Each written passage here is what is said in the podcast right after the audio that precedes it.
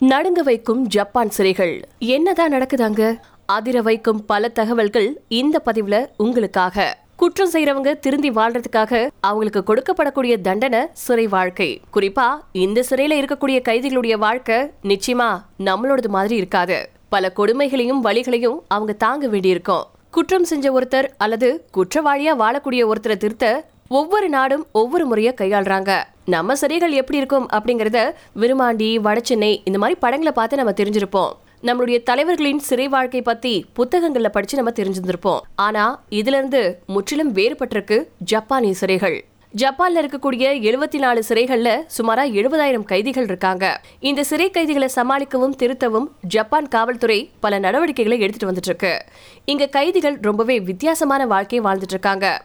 இங்க இருக்கக்கூடிய சிறை காவலர்கள் கையில எந்த ஒரு ஆயுதமும் இருக்காது. சில சிறைகள்ல பெரிய சுவர்கள் கூட கிடையாது. வெறும் மூங்கில் வெளிதான் ஜப்பானிய சிறைகள்ல ஓரின சேர்க்கை பாலியல் வன்புணர்வு சிறையிலிருந்து தப்பித்தல் சிறைக்குள்ள ஆயுதங்கள் வைத்திருத்தல் போதைப் பொருட்கள் புழக்கம் போன்ற குற்றங்கள் ரொம்ப ரொம்ப குறைவு.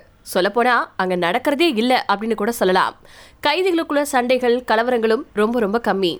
இங்க அதிகமான காவலர்கள் பணியில இருக்கிறதுனால வன்முறைகள் வந்தாலும் அதை ஈஸியா கட்டுப்படுத்திடுறாங்க. உதாரணமா மேற்கு டோக்கியோவில் இருக்கக்கூடிய ஃபுச்சு சிறையில முக்கிய குற்றவாளிகளுக்கு அதிகமான பாதுகாப்பு அளிக்கப்படுமா?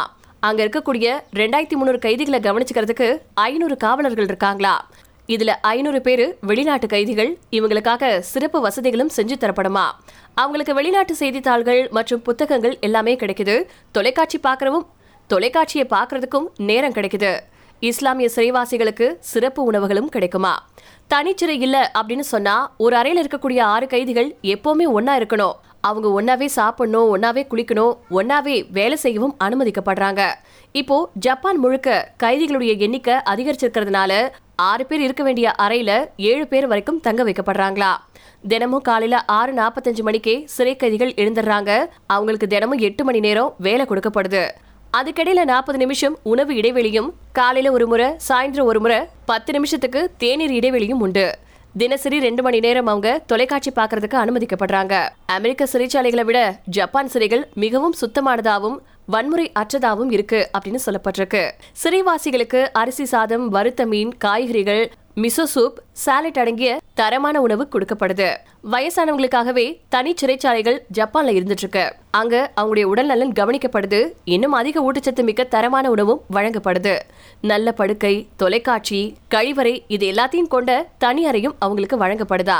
பெரும்பாலான வயதான சிறைவாசிகள் சிறையை விட்டு வெளியில போக விரும்புறதே இல்ல. அப்படியே அவங்க தண்டனை காலம் முடிஞ்சு வெளியில போனாலும் ஏதாவது ஒரு திருட்டு சம்பவத்திலேயோ இல்ல சாதாரண குற்றங்கள்லயோ ஈடுபட்டு திரும்பவும் சிறைக்கு வந்துடுறாங்களா? சிறையிலிருந்து வெளியேறவங்களுக்கு போறதுக்கு வேற இடம் இல்லாததுனால இந்த மாதிரியான முடிவெடுக்கிறாங்க அப்படின்னு சில காரணங்களும் சொல்லப்படுது. அப்படியே புதுசா வாழ்க்கையை தொடங்கினாலும் அவங்களுக்கு சிறை அனுபவம் மட்டும்தான் இருக்கும். சரி வயசானவங்களை விட்டுட்டு கடுமையான சிறைகளின் கதவை இப்ப நம்ம திறக்கலாம். தனிமை அப்படிங்கிற தண்டனைய கேள்விப்பட்டிருக்கீங்களா? அதுதான் ஜப்பான் கைதிகளுக்கு வழங்கப்படுதா? கைதிகள் விதிகளை மீறாத வரையிலையும் எந்த குழப்பமும் இல்லாம அவங்க அவங்களுடைய வேலைகளை செய்ய முடியும். அவங்களுக்கு பாதுகாப்பு வழங்கப்படக்கூடிய அளவு விதிகளை மீறும் போதும் சிறைக்குள்ள குற்றம் இழைக்கும் போதும் அவங்களுக்கு கொடுமையான தண்டனைகள் வழங்கப்படுது. The Shawshank redemption the Shawshank redemption அப்படிங்கிற படத்துல குற்றம் செய்யறவங்க இருட்டு அறையில அடைச்சு வைக்கிறத காட்சிப்படுத்திருப்பாங்க குற்றம் செய்யறவங்கள இருட்டு அறையில அடைச்சு வைக்கிறது மாதிரி காட்சிப்படுத்திருப்பாங்க அதை விட மோசமானதான் ஜப்பானுடைய இந்த தனிமை சிறை. ஜப்பான்ல முக்கியமான கைதிகள் அல்லது சிறை விதிகளை மீறக்கூடிய கைதிகளுக்கு தனிமை சிறைதானா? இந்த கைதிகள் யார் கூடயும் பேச அனுமதிக்கப்பட மாட்டாங்க. அவங்களோட அறையை விட்டு வெளியில போகும்போது கூட சக கைதிகளுடைய கண்களை கூட அவங்க பார்க்க கூடாதா வெளியில நடக்க வேண்டியிருந்தா அணிவகுப்புல நடக்கிற மாதிரி தான் நடக்க வைக்கப்படுறாங்களா?